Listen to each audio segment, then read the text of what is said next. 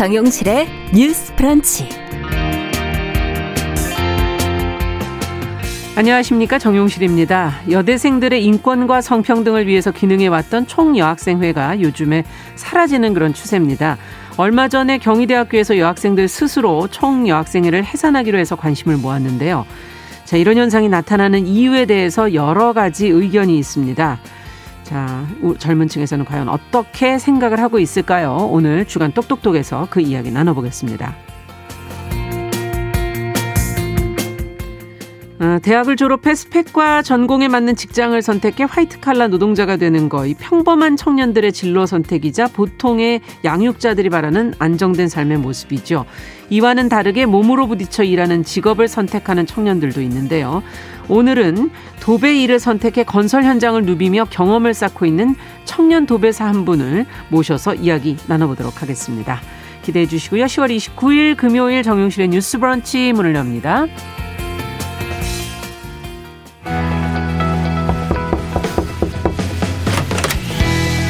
청년 여성의 눈으로 세상을 봅니다. 정용실의 뉴스 브런치 주간 똑똑똑. 네, 금요일은 주간 똑똑똑으로 저희가 시작하고 있습니다. 청년 여성의 시각으로 다양한 주제를 이야기 나눠보는 시간입니다.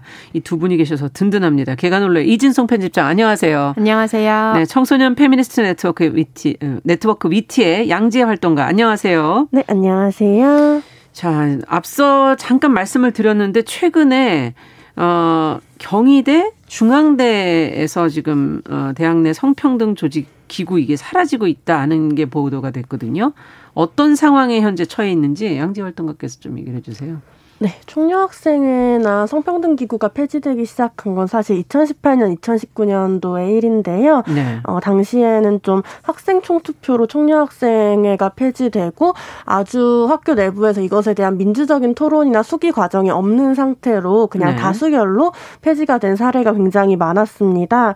어, 그리고 최근에 폐지가 된 두 학교를 보면 경희대의 경우에는 음. 이제 총학생회 차원에서 어, 지금 페미니즘에 대한 백래시가 매우 강한 상황에서 총여 학생회가 존립하기가 어렵다. 아. 그리고 여성의제뿐만 아니라 포괄적 인권의제를 다룰 필요가 있다라고 얘기를 하면서 좀 총여 학생회에 대한 좀 해산안을 제안을 하셨었고 그래서 두 차례 음. 정도 음. 학생 공개 간담회를 하면서 좀 여학생 투표를 통해서 총여 폐지를 좀 결정을 했습니다. 그렇군요. 그래서 9월 23일에 총투표가 실시돼서 공식적으로 해산이 됐고 총여를 대신하는 대한기구를 신설하겠다고는 얘기했지만 이게 워낙 중요한 작업이라 당장 청사진을 제시하기는 어렵다는 입장도 있어서 총력 폐지 이후에 어떻게 될 것인가 굉장히 어 지금 어, 보고 있는 상황이네요. 네, 그런 네. 상황이고요. 네. 어, 중앙대학교의 경우에는 중앙대학교 확대 운영위에서 성평등위원회 폐지 안건이 가결됐는데 음. 이 안건을 상정한 발의자들이 에브리타임이라는 익명 앱을 통해서 발의했다는 점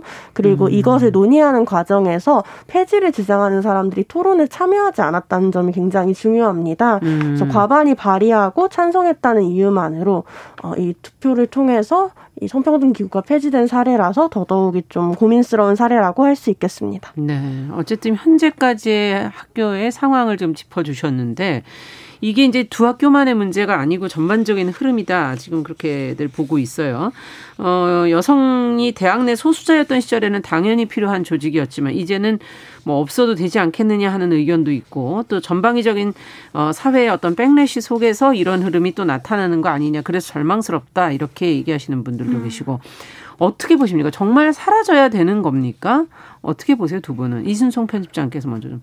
어, 네, 일단 총여의 폐지 근거로 더 이상 여대생이 예전처럼 적지 않다, 대학 내 소수가 아니다라는 근거를 음. 많이 드는데요. 이런 숫자 자체는 사실 평등과는 아무런 소용이 없습니다. 우리 사회의 성차별적 인식이나 젠더 감수성이 여전히 낮기 때문에 음. 오히려 대학 내 여성의 수가 많다는 것은 이전보다 이런 폭력 사, 성폭력 사례라던가 불평등 사례가 더 많이 누적될 수 있는 기반이라고도 할 수 있거든요. 예. 그래서 공학에 다니던 친구들 같은 같은 경우에도 성폭력 문제가 발생을 했을 때 총여부터 찾던 기억이 저도 나는데요. 음. 최근에 이런 소식들을 들으면서 이것은 이제 그 성적으로 평등하지 않은 조직 내에 있는 여학생들이 최소한으로 기댈 수 있는 안전 턱이 없어진 게 아닐까라는 음. 우려의 목소리가 많이 나오고 있습니다. 네, 평등은 숫자는 아니다. 네. 지금 그렇게 짚어주셨어요. 어떻게 보세요, 음.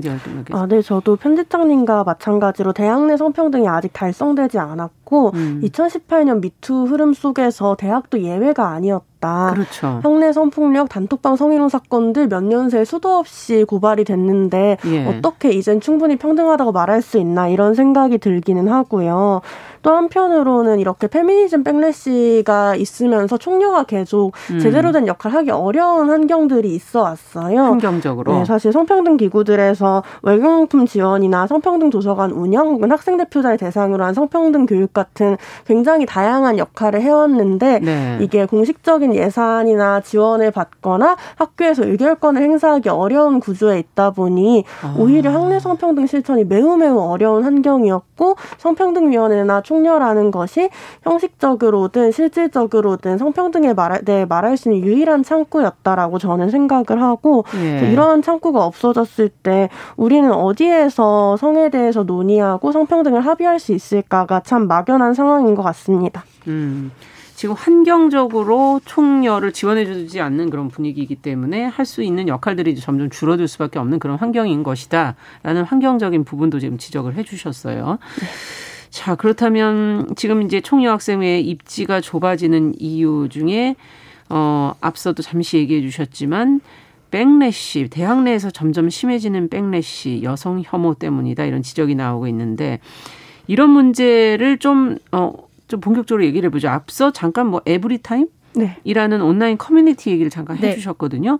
이게 어떤 곳이고 여기서 뭐 어떻게 얘기가 오가고 있는 건지 두 분이 좀 실제적인 상황을 얘기를 해주세요. 어, 네. 일단 에브리타임은 전국에 400개 대학을 지원하는 대학교 커뮤니티인데요. 시간표 서비스나 학교별 익명 커뮤니티 기능을 제공을 해서 음. 학내 이슈를 온라인에서 접할 수 있는 쉽고 빠른 경로 중에 하나입니다. 네. 그곳이 이제 학생들의 여론을 확인할 수 있는 공간으로 여겨지기도 하는데요. 그러나 온라인 익명 사이트인 만큼 차별이나 혐오 발언이 필터 없이 게재가 되거나 아. 소수의 의견 의견이 요, 여론으로 호도되는 경우가 굉장히 많습니다. 음. 특히 이제 학내 커뮤니티다 보니까 에타에서 교내 페미니스트를 특정해서 괴롭히거나 총여학생회나 여학생이나 성평등 기구에 대한 어떤 공격적인 음. 발언을 일삼는 경우가 굉장히 많은데요. 이런 사이버 폭력이 좀 많이 횡행하고 있다는 게 그 에브리타임의 문제라고 할 수 있어요. 네. 근데 이게 에브리타임 자체에서도 혐오 표현을 제재하지 않고 신고 음. 누적으로 인한 자동 삭제 시스템 정도만 설정하는 방식을 통해서 이 안에서 건강하고 생산적인 토론은 사실 불가능하고 네. 오히려 이러한 논쟁이나 소모적인 싸움에 지친 사람들은 거기에서 나가겠네요. 이제 떠나기 때문에 네. 오히려 부정적인 의견들이 굉장히 과잉 대표화되는 그런 아. 특징도 있습니다. 익명으로 되어 있군요. 네. 네. 그런 것으로 인한 여러 가지 문제들이 좀 발생할 수 있다라는 지적을 해 주셨고 어떻게 보세요, 양지열 김학께서? 아, 네. 그 저도 사실 에브리타임의 가장 핵심적인 문제는 음. 이 익명으로 하는 것도 그렇지만 그냥 이 혐오 발언이나 차별 발언에 대해 규제하는 방식이 아니라 그냥 음. 게시글을 신고하고 신고가 누적되면 자동으로 삭제되는 시스템이 되게 문제라고 생각해요. 네. 그래서 유니브페미의 F 프로젝트에서 2020년 8월 방송통신위원회에 에브리타임에서 있었던 혐오 발언들을 450개 제보를 했었고 네. 방송통신 심의위원회에서 자율 규제를 강화해야 된다라고 권고를 했는데 음. 여전히 에브리타임이 형식적 개선만 이루어지고 있고 이게 정말 대학 많은 대학에서의 공론장임에도 불구하고 이게 네. 공공기관이 아니라 사기업이라서 혐오 표현에 대한 적극적인 규제가 어려운 점도 되게 난망한 지점이라고 생각합니다. 네, 그럼 모든 대학이 여기다 포함될 수 있다는 얘기군요. 모든 대학까지는 아니어도 400여 개 정도는 거의 400여 대부분의 개. 대학이 사실 이 그렇군요. 에브리타임을 사용하고 있다고 볼 수 있겠죠. 네. 어쨌든 자율 규제를 좀 강화해야 된다는 얘기까지 들었는데도 불구하고 지금 제재나 이런 것들이 제대로 되고 있지 않다. 혐오 표현이나 차별 네. 표현에 대해서 그런 지적을 해 주셨어요.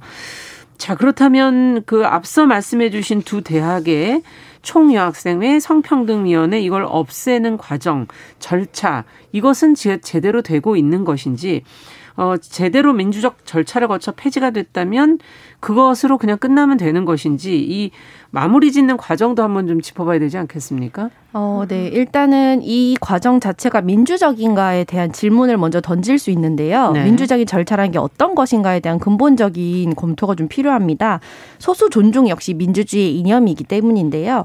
더 많은 수가 바라는 방향이 과연 민주주의인가? 음. 그렇다면은 소수자들의 의견이나 입장은 필연적으로 묵살될 수밖에 없는데 그것이 과연 민주주의라고 할 수 있는가? 네. 왜 상대 적 약자를 위한 기구의 존폐 여부를 다수결로 더 많은 의견이 있는 쪽으로 결정하는가와 같은 의문을 제기했을 때 과연 이 절차를 민주적이라고 할 수 있는가? 음. 이렇게 생각을 해볼 수 있습니다. 그러네요. 소수의 의견은 그럼 어떻게 되는 건가? 존중해야 되는데 그걸 어떻게 하고 있는가라는 부분을 질문 던져주셨고 어떻게 보십니까? 네, 민주주의의 핵심적인 가치는 자유와 평등이라고 하잖아요. 네. 그런데 사실 다수결을 통해서 특정한 기구를 폐지하는 것을 결정하는 것 수기 없이 어떤 음. 학내에서 평등이나 자유에 대한 논의의 장 없이 투표를 통해서 특정한 기구를 폐지할 수 있다고 결정하는 것 자체가 과연 민주적일 수 있을까라고 음. 생각하게 되고요. 사실 우리 사회에서도 민주주의는 완성해 나가는 과정이잖아요. 그렇죠. 좀 청소년 참정권 운동을 통해서 참정 정권의 범위를 확대해 나간다거나 음. 장애인이나 알바 노동자들이 실제로 투표에 참여하거나 정치에 참여할 수 있는 권한이나 권리들을 고민해 나가는 과정들이 우리에게 있는 것처럼 예. 이제 대학 내 민주주의 역시도 이 민주주의에 소외된 사람은 없는지 이 민주주의에서 음. 누가 말하지 못하고 있는지 고민해 나가야 된다라고 저는 생각합니다. 네. 앞서 얘기해 주신 투표만이 아닌 수기의 과정 반드시 필요하다 지금 그런 네. 지적도 지금 해 주신 건데요.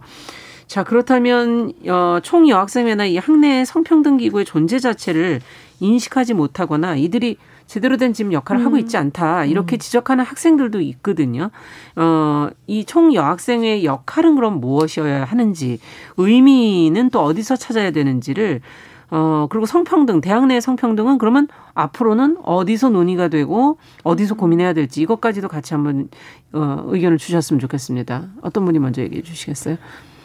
중앙대학교에서는 이번에 총려를 폐지하는 과정에서 백래시와 억압이 너무 심해서 총려가 실제로 바로 서기 어렵다라고 이야기를 하셨어요. 음. 어, 저는 이렇게 여성주의 운동에 대한 탄압이 심해지고 성평등에 대한 논의 자체가 가로막히는 상황 자체가 분명히 네. 나아져야 한다 생각하고 그런데 그 방법이 총여를 폐지하는 방식인 게 아니라 오히려 동료 학생 기구들이 총여가 필요하다라는 것을 끊임없이 이야기 하고 하고 이런 페미니즘 운동의 동료들을 학생 사회의 구성원으로서 존중해 나가야 한다고 생각합니다. 네. 그래서 제 주변의 동료들은 좀 페미니스트라는 이유만으로 에브리타임이나 학교 공동체 안에서 소속감을 가지기 어렵 고 음. 위협감을 많이 느끼곤 하는데 이런 점에서 페미니스트인 여성인 성소수자인 소수자인 많은 동료들이 두려움 없이 다닐 수 있는 학교 환경이 필요하다고 생각하고 음. 대학 내 인권 헌장이나 혐오 규제나 이런 적극적인 제도적 장치들을 마련해 나가야 한다고 생각합니다. 네, 대안적인 기구는 필요 없다고 보십니까? 어떤 어떻게 만들어야 된다고 생각하세요? 이런 논의는 어디서 이루어져야 됩니까? 네, 저는 대안적인 기구가 음. 총학생회처럼 실질적인 의결권을 가진 기구가 되 었어야 한다 생각하고 음. 그런데 총려를 폐지시킨 이 시점에 실질적으로 성평등을 논의하면서 총학생회와 버금가는 위상을 가진 대안기구가 마련될 수 있을 것인가가 매우 아. 회의적인 상황이고요. 예. 그랬을 때 대학 공동체 자체가 성평등에 대해 매우 적극적으로 규범을 만들려고 시도하는 것이 필요하지 않을까 생각을 합니다. 음, 대학의 다른 또 기구들이 네. 예 어떻게 보세요? 어, 네, 총리 여학생이나 학내 성평등 기구의 존재나 필요를 인식하지 못했다는 것 자체가 사실 어찌 보면 자신이 기득권에 속해 있다는 음. 뜻이기도 합니다. 그래서 없이도 살 수 있고 간절하게 찾아보지 않은 것 자체가 어떻게 보면은 이, 조, 이 기구의 필요성을 더 확실하게 보여주는 거라고도 할 수 있거든요. 네. 어떤 사람들한테는 음. 폐지돼도 더 좋은 폐지돼도 상관없는 거지만 음. 어떤 사람들한테는 이게 굉장히 또 필요한 것이거든요. 그렇죠. 그래서 어떤 인권이라던가 이런 평등의 가치를 생각을 할 때 나도 등록금을 냈는데 왜 나는 혜택을 받을 수 없는 기구가 학교 안에 있는가 이런 음. 것들은 공 정성 담론이 아니라 우리가 평등과 이런 그 인권 문제에 대해서 좀 더 다시 새롭게 교육하고 음. 다시 생각할 수 있는 그런 기반이 좀 필요하다고 생각을 합니다. 네. 그러면 어, 어떤 대안이 필요하다고 보십니까? 어, 일단은 기본적으로 학교에서 학생들 대상으로 혐오와 차별에 대응하는 그런 음. 교육이 필요하고 교육이 필요하고 네 그리고 교육뿐만 아니라 인권 헌정을 제정을 해서 혐오와 차별에 대응하는 인권센터급의 기구를 제도적으로 좀 도입을 해서 음. 말씀하신 것처럼 좀 결정권이 있는 그런 기구가 학교 안에 있는 것이 반드시 필요하다고 생각합니다. 네. 인권 헌장을 스스로 만들거나 인권 센터 의 형태로라도 어, 만들어져야 된다라는 얘기를 해주셨습니다. 오늘 주간 똑똑똑 좀 앞에서 저희가 어, 중계 방송을 듣고 어, 들어왔기 때문에 좀 짧게 간단하게 음. 진행했다는 건 양해 말씀드리고요. 오늘은 대학에서 총여학생회가 사라지고 있는 이유가 무엇인지 이를 바라보는 젊은층의 생각 들어봤습니다. 청소년 페미니스트 네트워크 BT의 양지혜 활동가 개가놀래 이진성 편집장과 함께했습니다. 감사합니다. 감사합니다. 정용실의 뉴스브런치 1부 마치고 잠시 후 돌아오겠습니다. 11시 30분부터 일부 지역 해당 지역 방송 보내드립니다.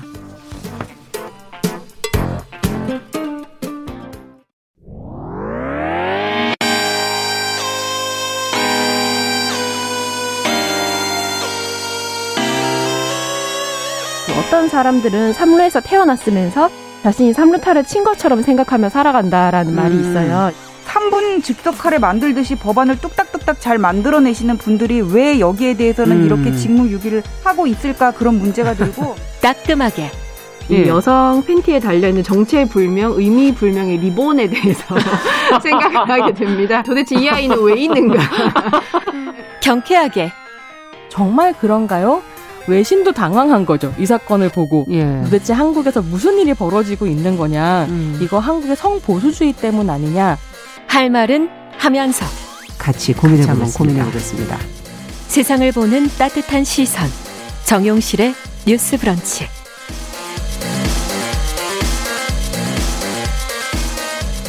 네, 정용실의 뉴스 브런치 듣고 계신 지금 시각 11시 31분입니다. 금요일에는 어, 다양한 분야에서 활동하는 여성들 만나고 있습니다. 살아가는 과정 속에서 우리는 수많은 벽을 맞닥뜨리게 되지요. 어, 이분도 그럴 것 같으네요. 도배사로 일을 하면서 매일 건설 현장에서 실제 벽을 만지고 또 노동자로서 현장에서 보이지 않는 벽도 체감을 하면서 성장하고 있는 청년 도배사 배윤슬 씨. 책을 통해서 만나신 분들도 계실 텐데 오늘은 저희가 방송에 한번 모셔봤습니다. 어, 평범한 또래들과 조금 다른 선택을 한 어, 배경 이야기 어, 자세히 좀 들어보도록 하죠. 배윤슬 씨 안녕하세요. 네 안녕하세요. 도배사 반, 배윤슬입니다. 네 반갑습니다. 어, 오늘 어떻게 마침 뭐 좀 쉬시는 날이에요? 아니면 오늘 원래 바쁜 거 주말에 일 많으시죠? 네, 월요, 원래는 음. 월요일부터 토요일까지 일을 하는데 음. 오늘은 마침 제가 2차 백신 접종일이라서 아. 휴가를 내게 되었습니다. 그럼 어제 맞으신 거예요? 아니요, 이제 방송 오늘 끝나고 맞아요? 맞으러 갑니다. 이야, 그렇군요. 오늘 푹 쉬셔야 되는데. 자, 근데 어떠세요? 지금 계절은 좀 바쁜 계절인가요? 이, 어, 도배는 언제 많이 하는지 저희가 잘 몰라서. 어. 사실 제가 일하는 신축 아파트 건설 현장 같은 경우에는 음. 겨울에 한파가 와서 작업이 불가능할 때를 제외하고는 성수기, 비수기 구분이 크게 없습니다. 오. 그래서 건설 경기의 큰 흐름을 따라가기는 하지만 네. 대부분 비슷하게 꾸준하게 일이 있고 오. 요즘도 똑같이 주 6일 동안 일하고 있습니다. 네. 아까 신축 건설 현장? 그렇죠? 네. 신축 건설 건설 현장은 또 기존에 그냥 좀 어떻게 보면 수리하고 이런 거랑은 좀 다르겠군요. 네, 맞습니다. 뭐 음. 뭐 이사를 들어가고 나가는 집에 의뢰를 받아서 하는 거랑은 다르게 음. 새로 지어지는 아파트 단지에 들어가서 쭉 도배를 하는 작업입니다. 첫 번째 도배를 해 주시는 거잖아요, 네, 그러면. 네, 맞습니다. 어, 벽에다 바로. 네. 어, 그렇군요. 예. 어떻게 이 길을 선택하게 되셨는지가 굉장히 궁금해요. 네, 저는 원래 대학에서 음. 사회복지를 음. 전공을 했고요. 아. 그 전공을 살려서 노인복지관에 취업을 했었습니다. 사실 복지사들 모자르잖아요, 지금. 네. 네. 그래서 저도 일을 하면서 굉장히 재밌기도 했고 음. 보람도 느꼈는데 음. 어, 조직이라는 게 저랑은 잘 맞지 않았습니다. 아. 소위 말하는 사회생활이라고 하는 예, 예. 거잖아요. 예. 그래서 상사나 동료들과의 관계성 그렇죠. 같은 게 중요했고 음. 그런 것들로 또 평가를 받아야 하는 게 네. 저로서는 받아들이기가 어려웠습니다. 아, 예를 좀 들어서 설명해 주세요. 어떤 게 어... 힘드셨어요? 예를 들어서 일은 잘해도 음. 일의 성과보다는 뭐 회식에 참가해서 아, 또 상사랑 그쵸. 관계 맺는 것도 중요했고 음. 그런 부수적인 것들이 참 많이 작용을 하더라고요. 맞아요. 네, 그래서 음. 이직을 생각을 하면서 음. 같은 직종에 다른 직장으로 이직을 하기보다는 아. 직업에 대해서 좀 근본적으로 고민을 하기 시작을 했고 어디를 가나 사실은 조직을 완전히 벗어날 수는 네, 없으니까 맞습니다. 결국 또 비슷한 문제를 다시 마주할 네. 거라는 생각에 그렇다면 내가 좋아하는 일은 뭐지? 아. 내가 지속할 수 있는 일은 뭐지? 좀더 아. 근본적인 고민을 하기 시작한 겁니다. 네, 내가 좋아하는 건 뭐지? 내가 지속적으로 할 수 있는 건 뭐지? 이 질문이 사실은 어떻게 보면 상당히 중요한 질문이네요. 네, 저에게는 아주 음, 중요했어요. 사실은 누구에게나 중요한 질문이 아닐까? 그런 네. 생각이 들기도 하네요. 네. 그래서 고민을 해보시니까 어떤 것들이 후보에 올라왔고, 어떻게 도배로 가시게 됐는지도 궁금해요. 어, 물론 다양한 직업이 음, 있지만 그 음. 중에서도 음. 저는 다른 사람으로 쉽게 대체될 수 없는 아. 나만의 기술을 가진 기술직을 하고 싶었고요. 아. 제가 노력한 만큼 또는 제가 가진 능력만큼 벌 수 있는 정직한 일을 하고 싶다는 생각을 했습니다. 네. 그 중에서도 제가 좀 버텨낼 수 있는 일이 뭘까 고민을 해서 예. 도배에 도전을 하게 된 건데요. 그럼 자격증 같은 게 있나요, 이쪽은? 도배도 도배 기능사 자격증이 기능사 자격증. 존재를 하지만 예. 사실 자격증 많이 있다고 또 되는 건 네, 아니죠. 자격증이 있다고 다 기술자는 아니고 음. 또 기술자 중에서도 자격증이 없는 분들도 계시기 때문에 음. 사실 그 가지고 있는 기술이 더 중요하다고 할 수 있습니다. 네, 그럼 본인은 어떻게 해서 기술을 습득하고 어 지금 이렇게 하시게 됐는지. 어 사실 네. 몸으로 습득하는 기술이다 보니까 음. 많은 시간 몸으로 계속해서 익히는 게 중요하다고 할 수 있을 것 같아요. 아, 그렇군요. 그래서 도배라는 일을 나만의 기술로 내가 음. 노력해서 능력을 발휘하는 만큼 정직하게 돈을 벌 수 있는 직업을 선택했다. 어, 사실, 어, 퇴사를 생각하셨을 때 다른 일도 이것저것 좀 해보셨다면서요? 아, 아니요, 그렇지는. 아르바이트 않고요. 같은, 아, 사실 할 수 있잖아요. 아, 네, 할 네. 수는 있지만, 어, 전 앞서 말씀드린 음. 것처럼 좀 지속할 수 있는 일, 아. 또 제가 계속 좀 만족하며 일할 수 있는 일을 찾다 보니까 음. 도배라는 일을 선택하게 됐습니다. 네. 자, 사실 앞서도 계속 그 기술이라는 건 몸에 배야 된다. 시간이 그만큼 든다라는 얘기를 해 주시는데 우리가 이제 일을 보통 몸으로 하는 일, 머리로 하는 일 이렇게들 구분을 하잖아요. 이게 어떻게 보면 맞습니까? 이게 해보시면서 어떤 생각이 드세요? 어, 사실 도배사 분들이 음. 입버릇처럼 달고 사시는 말이 있는데 그게 바로 시간이 돈이다라는 이야기거든요. 시간이 돈이다? 네. 아무래도 작업을 한 만큼, 벽지를 붙인 만큼 보상이 따르기 때문인 것 같아요. 아. 그래서 시간을 효율적으로 사용하기 위해서 끊임없이 머리를 쓰면서 고민을 하게 됩니다. 어떻게? 네, 예를 들면 동선이 꼬이지 않도록 하는 방법을 찾는다거나 어? 아니면 이동 거리가 최소한이 될 수 있도록 한다거나 예. 또 여러 작업자들이 한 공간 안에서 작업을 하게 되면 각자가 적재적소에 배치돼서 작업할 수 있도록 한다거나 하는 방법을 끊임없이 고민하고 또 아, 고려하면서 역할 여러 명이 할 경우는 역할을 나눠서 어느 벽을 네. 어떻게 할 건지 네. 그런 것들을 나눈다든가 아니면 동선이 어떻게 되는지에 따라서 네. 시간이 돈이다. 네. 그렇군요. 머리를 상당히 상당히 쓰는 거네요. 네, 저도 그래서 도배를 몸으로는 도배를 하고 있지만 음. 머리로는 끊임없이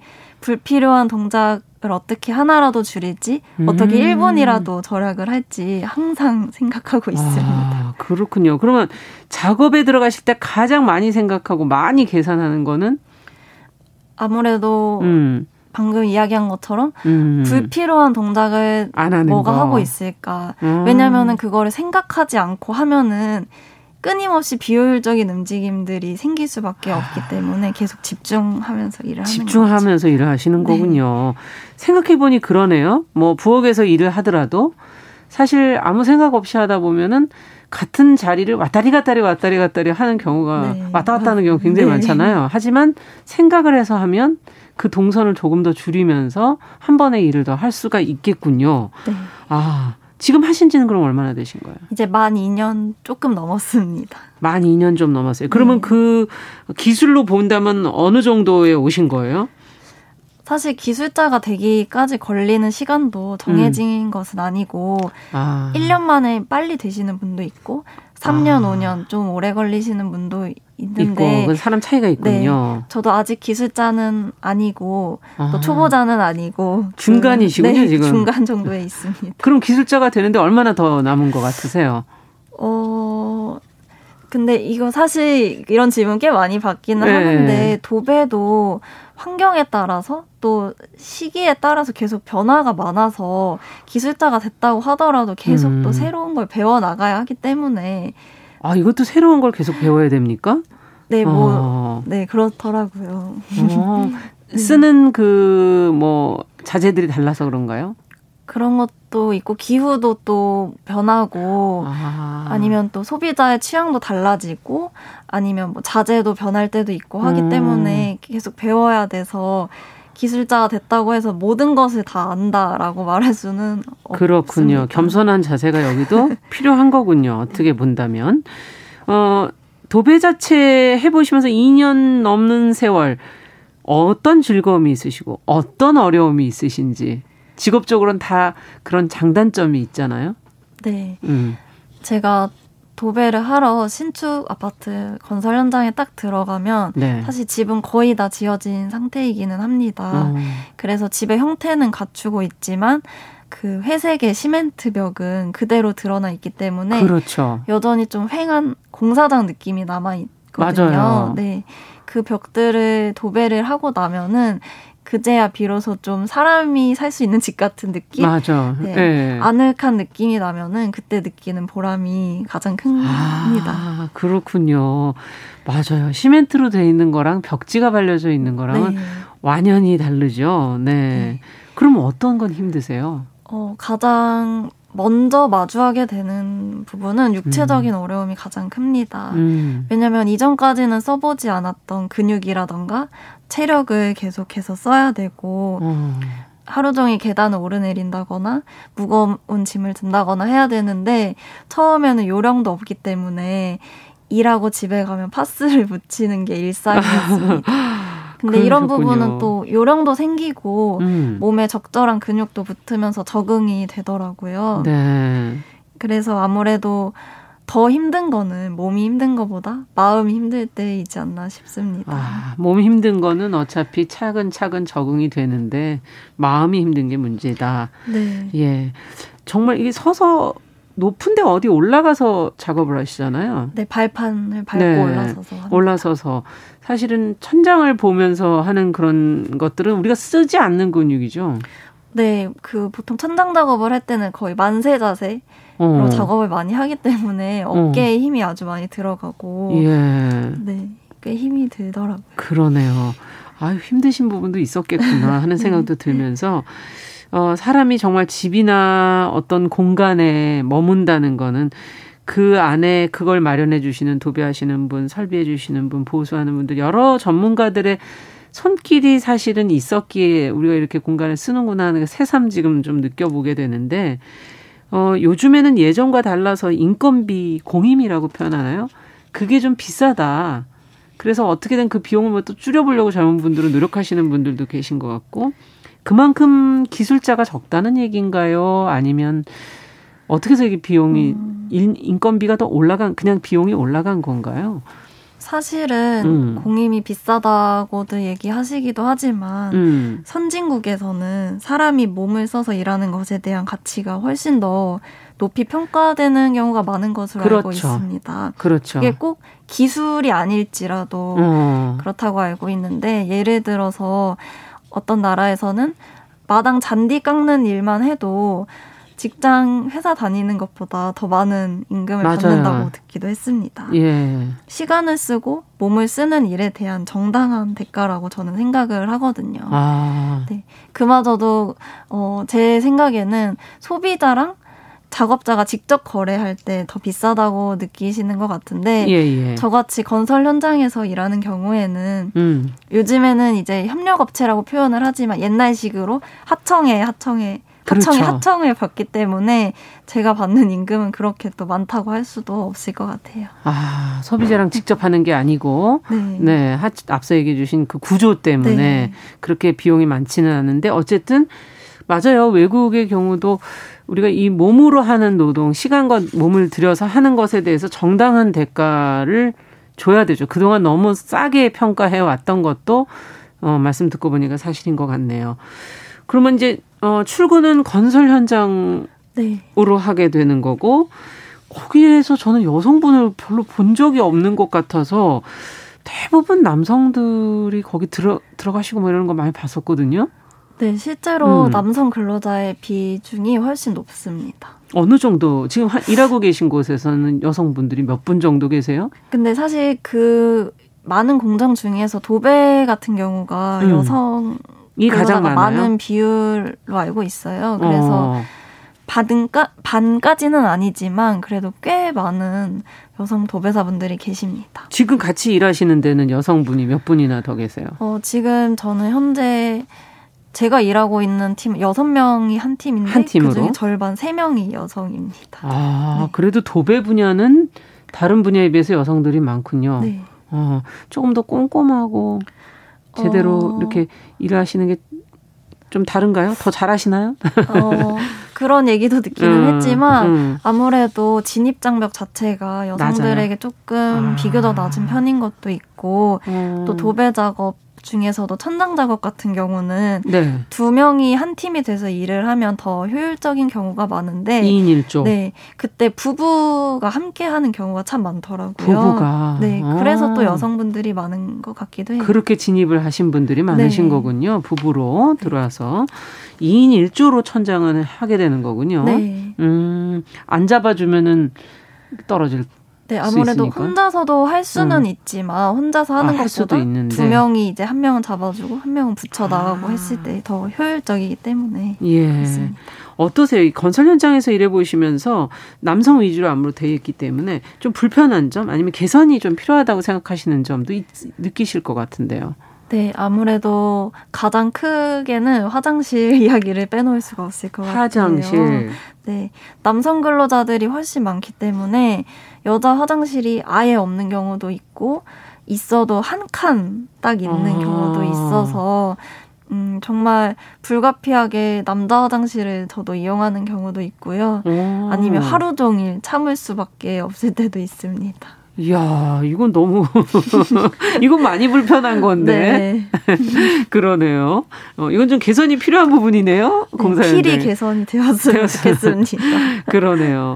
어, 다른 건 또 어떻습니까? 뭐 도구라든지 아니면은 작업복이라든지 이런 것도 여성 여성의 숫자 적다 보면은 제대로 맞는 것들이 있을까? 지금 그런 상상도 해보게 되는데. 어, 아무래도 도구 자체는 거의 단일화된 사이즈로 나오는 경우가 많고요. 작업복은 정말 남성 체형 위주로 나오는 경우가 음. 많기는 합니다.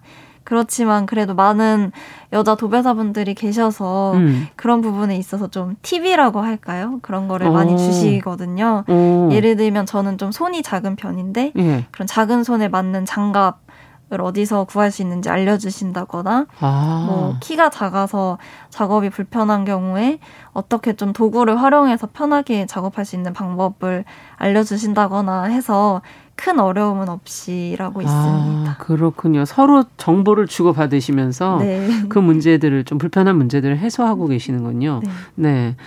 어, 그래도 도배 분야는 여성이 그 건설 현장 안에서 좀 많은 분야다. 네. 어, 일에 대한 어떤 정보나 고민을 공유하는 그런 주변 분들이 있을지 일이라는 게 물론 아까 말한 것처럼 어 직장의 그 어떤 조직이라는 것이 돼서 또 문제나 갈등이 생길 수도 있지만 내 힘든 부분을 누군가하고 또 좀 이렇게 얘기할 수 있는 사람이 있다는 거는 일하면서 또 필요하지 않을까 싶어서요. 네, 요즘에는 그래도 젊은 도배사들을 많이 선호하는 팀들이 아, 많아져서 예. 또래 도배사들도 꽤 많고 또 젊은 사람들은 SNS를 활발하게 하잖아요. 그러면 아. 서로 직접 만난 적은 없는 사이여도 비슷한 일을 하고 있으면 공감을 많이 해주기도 하고요. 아. 근데 사실 어 저는 2년 일하면서 여성 젊은 여성 도배사는 만난 적이 손에 꼽을 정도로 드물기는 합니다. 네. 네 그래서 이제 젊은 도배사는 많지만 젊은 여자 도배사는 아직까진 많이 없는데 최근에는 젊은 네. 여성들이 도배에 대한 관심이 높아져서 많이 시작하고 있다고 들었거든요. 예. 교육을 받는다든지 뭐 이런 거를. 네.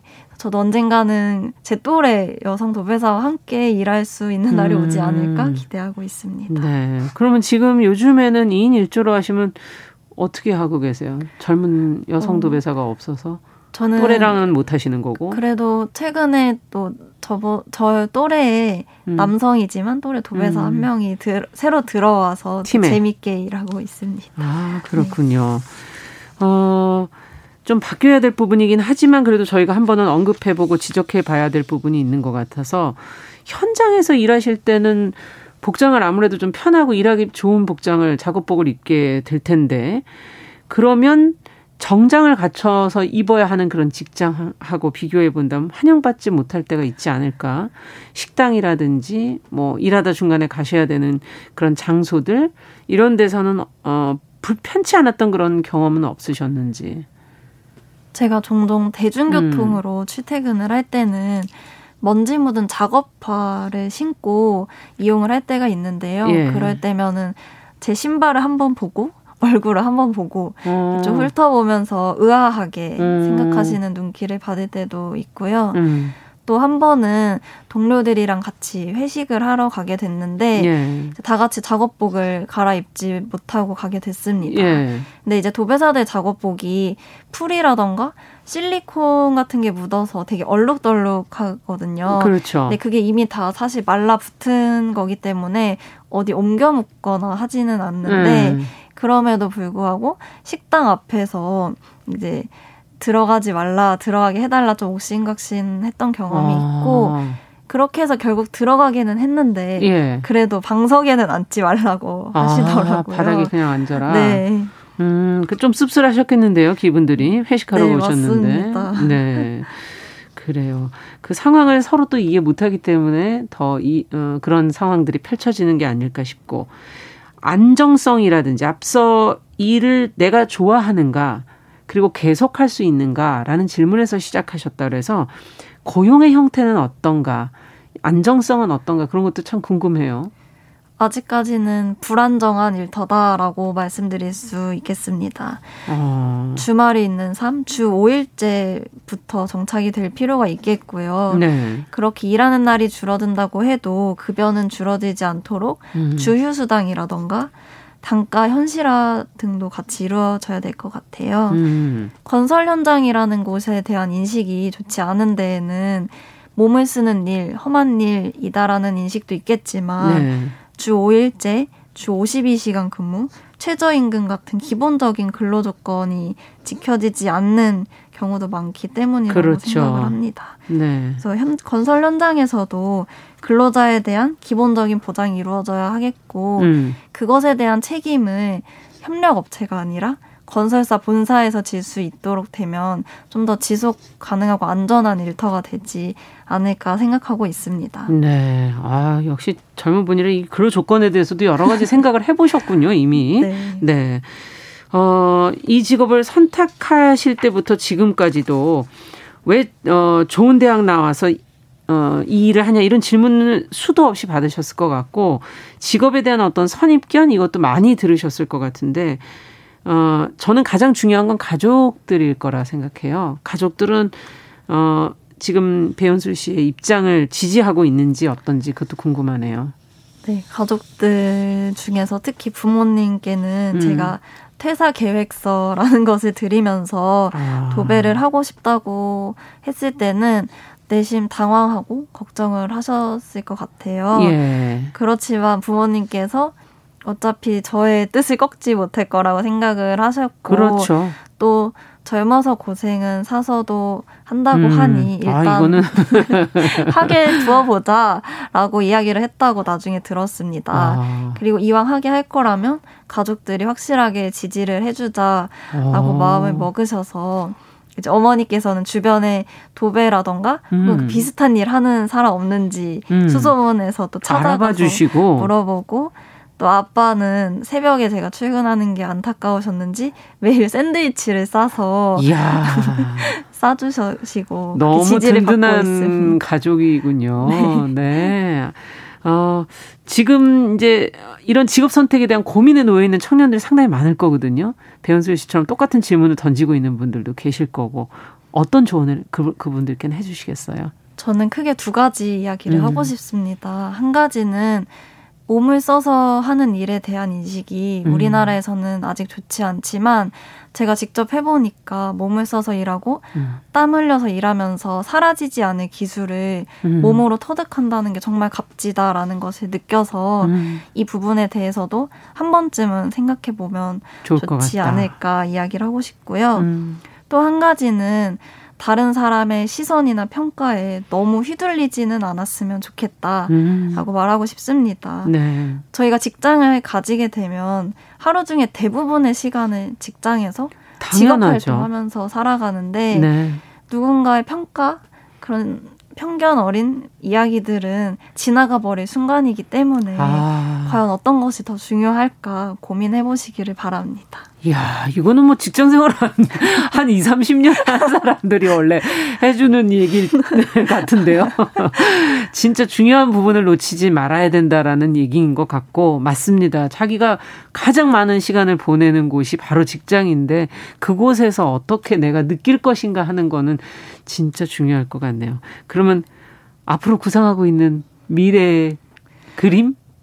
어, 사실 거창한 목표는 없고요. 음. 우선은 실력을 좀 더 키워서 제가 아파트 한 동을 책임지고 도배를 해본다거나 이야. 아니면 저도 팀원을 뽑아서 가르쳐 본다거나 어. 할수 있을 정도로 기술자 가 되는 것이 일단은 가장 눈앞에 놓인 목표입니다. 네. 실력을 쌓겠다. 네. 그 후에 이제 차차 영역을 넓혀 나가겠다. 이런 말씀으로 네. 알아듣겠습니다.